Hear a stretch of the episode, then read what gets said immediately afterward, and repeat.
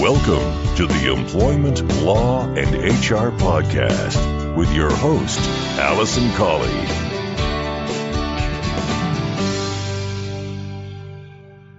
Hello, and welcome to this episode 198 of the Employment Law and HR podcast. I'm your host, Alison Colley. I'm an employment solicitor and HR specialist, and I run the firm Real Employment Law Advice, where, together with my colleagues, we provide advice and assistance to both employers and employees on all aspects of employment law. Included within this is our new HR administration service. So, we're offering more of that administration and the day to day HR tasks for you, as well as the normal advice, support, and proactive support for your organisation in being the best employer. So, if you'd like any more information about the services that we provide or the ways in which we can support your business or you, then do not hesitate to get in touch. You can email me directly, it's alison at realemploymentlawadvice.co.uk, or alternatively, you can call our head office number 01983 897 003 and speak to the lovely Kathy, who would be happy to arrange an appointment or a callback with one of our solicitors. So, without further ado, I'm going to get into this week's featured content, in which we're going to be discussing one to ones and supervisions.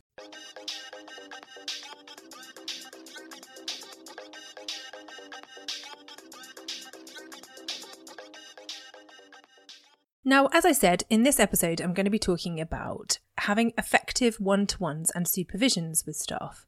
And the reason why I wanted to cover this topic is because it's something that comes up fairly often in relation to the advice that we're giving to our employer clients about being proactive and being a better employer.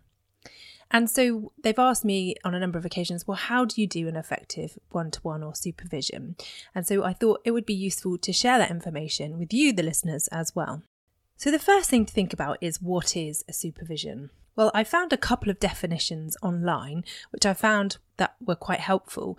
And the first one was in relation to supervision. And essentially, the key parts of it is that it's meeting regularly and interacting with the worker. It's an accountable two way process which supports and motivates and enables the development of good practice. I'll share in the show notes below the links to those two websites but I really like that because it is about meeting regularly, it is about interacting. It's an accountable and a two way process which supports and motivates. So, what's the difference then? What's a one to one? Well, I did the same thing again. I had a look to see what definitions were available online for one to ones. And it's much the same, really. It includes a regular check in, it's used as an opportunity to give feedback and to help the individual grow in their role. It's about having a successful ongoing feedback model. It's about reviewing performance. It's about having uninterrupted time to discuss and getting to know employees on a more personal level. So that was the, the definition of one to one. So there are some slight differences there. But in my view, I don't actually think there's too much different between a supervision or a one to one. And actually, if you start to try and worry about, oh, am I doing a supervision or is it a one to one? Actually, I think you're kind of overcomplicating things and overthinking it. And actually, the purpose of supervision and a one to one is essentially the same. It's about having regular communication in a structured way that enables that two way conversation and to ensure that an individual understands what's required of them and where things are going right and also where things are going wrong. So, actually, I think you can treat supervisions and one to ones in much the same way in terms of preparation and application. So, why is it important then because having one to ones and supervision meetings on a regular basis with your employees is time consuming. It takes time, and especially if you've got a large team and you're also undertaking the job function yourself, it can take a huge chunk of time out of the day, whether you do that monthly, quarterly, or even every six months. It still takes time. So, why is it important, and why would we be talking about this now?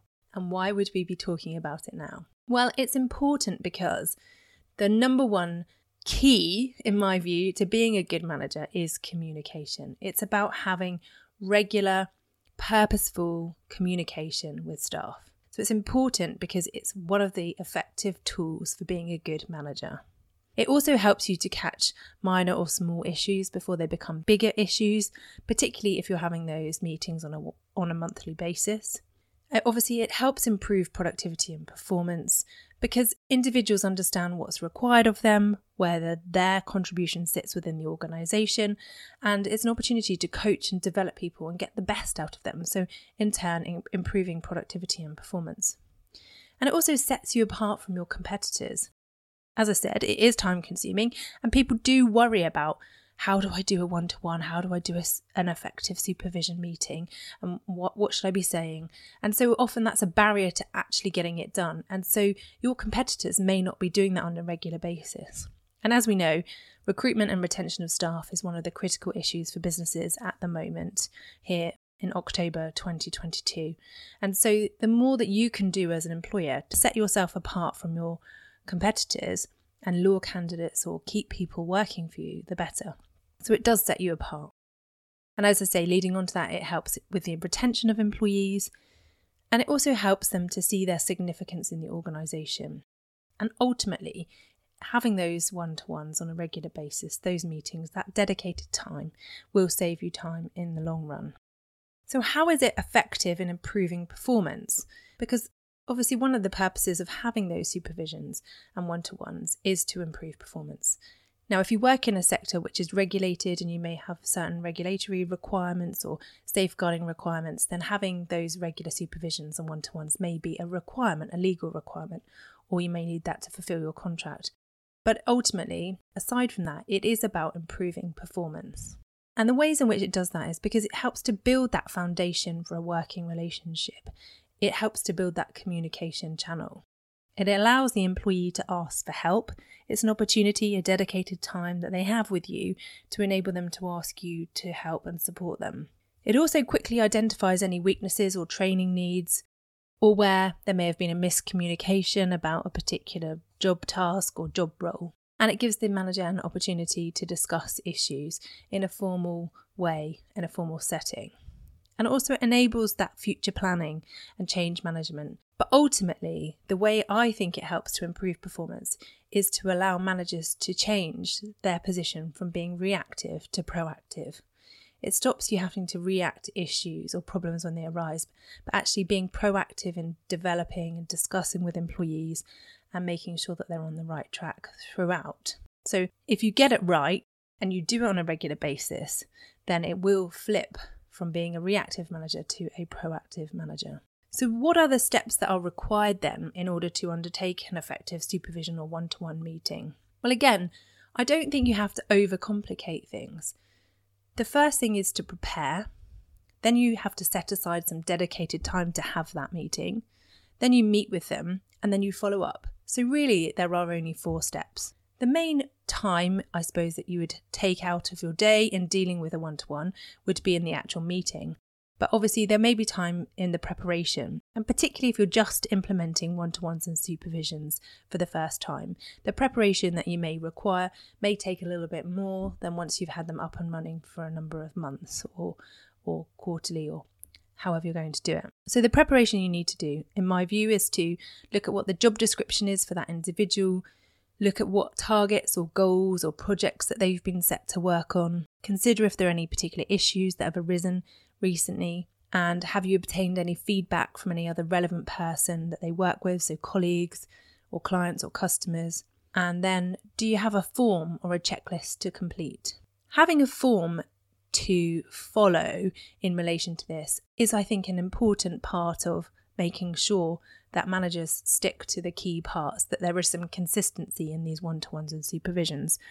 But it certainly doesn't have to be complicated or onerous to have those forms in place.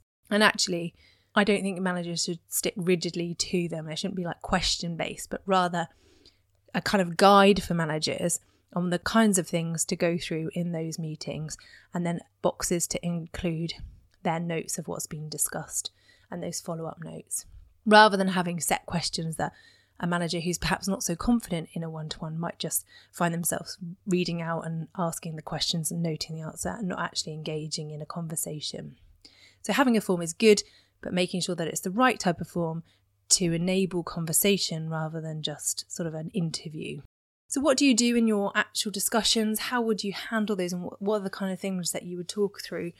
Well, again, in my view, I think you should start with a personal check in first, asking them how things are, you know, asking about what goes on outside of work, the kind of things that you might know about them, their hobbies, their interests, their family, you know, the people they live with, that sort of thing. Having that personal check in, how are things going, you know, more of a kind of friendly discussion. Then I'd move on to a sort of a business or work check in, asking how things are going, using open questions to, to get the individual to start talking and opening up, and then going through any performance and development goals, looking any significant action items or projects that you might be working on, and then giving any feedback and, where necessary, doing some coaching or support.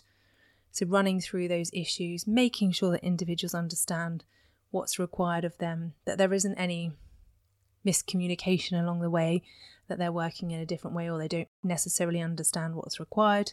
And then identify any training needs that they may have or anything you need to follow up on.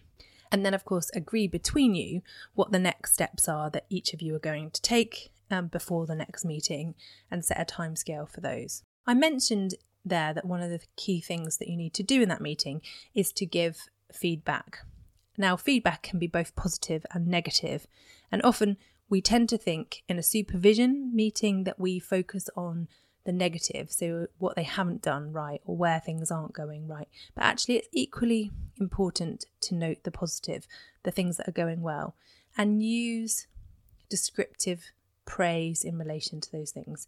You know, describe what's happened and why why that's been a success. Remember when you're giving feedback, it's important to try to think about what are you trying to achieve by this feedback and making sure that it's constructive and that you have a positive purpose and outcome in mind when you're communicating that to them. You should focus on the description rather than judgment and on observations rather than inference. So, where you can, hold it to something tangible if there is a particular issue that you need to discuss through. And focus on the behaviours rather than on the person. This all helps to take the emotion away and make it an easier message to deliver when you do have to give negative feedback. And of course, where you've had to give negative feedback in the past, make sure you revisit that. And if they have improved and things have gone well since the last time, make sure you tell them that and you make a note of it. Then, equally as important as the preparation and having the meeting is the follow up. And this is where lots of managers get it wrong. They will have the regular meetings, they'll go through the process of completing forms and preparing and all of that sort of thing. But then, as soon as the meeting's finished, the paperwork gets filed in a drawer and never looked at again until the next meeting, and there is no follow up. So, it is important that there is where you've agreed some actions or some issues that have arisen that need to be dealt with before the next meeting that you do follow up. So, I would give a verbal summary of the discussions and the action points before you leave the meeting, but then also follow up with a written note that can be shared with them afterwards. So, either that be the notes on the form that you've taken or handwritten notes that you're making, or if you just summarize it by way of bullet points of the action points and what was discussed. You also need to think is the points or issues that we discussed in that meeting something that I need to follow up on on a regular basis to provide coaching or training for them. What you don't want to do is agree that something isn't going well and that they actually need some help and support with that, but then just leave them to flounder for the next month and then expect something to change when you have the next one to one. So if you do need to have some input yourself or from another colleague, then make sure that that is set up and dealt with quickly after that meeting.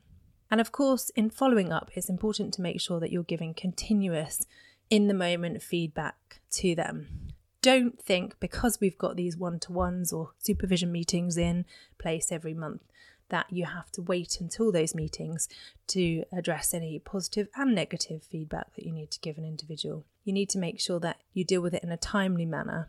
And then, of course, you can revisit and reflect on those issues at the one to one meetings later on. But as I say, don't wait and save things up and let it all go in that one meeting. Now, I acknowledge that for many people who've become managers, you're not given any formal training in relation to dealing with employees or ha- handling one to ones or supervision meetings. And it may be that you've never had them yourself or you've never had them done effectively. So you've had managers who have kind of bumbled their way through. And that in turn has left you thinking, well, actually, I'm really nervous about this. I'm worried I might get it wrong.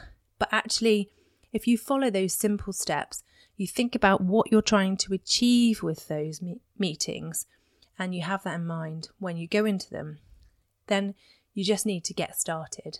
And as Zig Ziglar says, you don't have to be great to start, but you have to start to be great. And it's something that you will learn and you will hone those skills as you go through. You could listen to this podcast over and over again.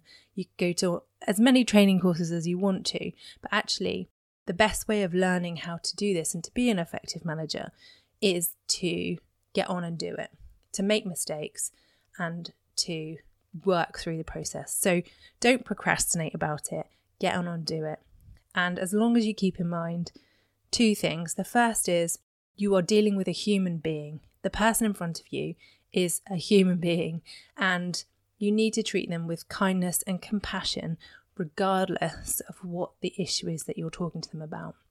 And the second is making sure you understand what you're trying to achieve by that conversation and having that meeting with them. And if you have those two things, then you really can't go too wrong when you start the process of supervisions or one to ones.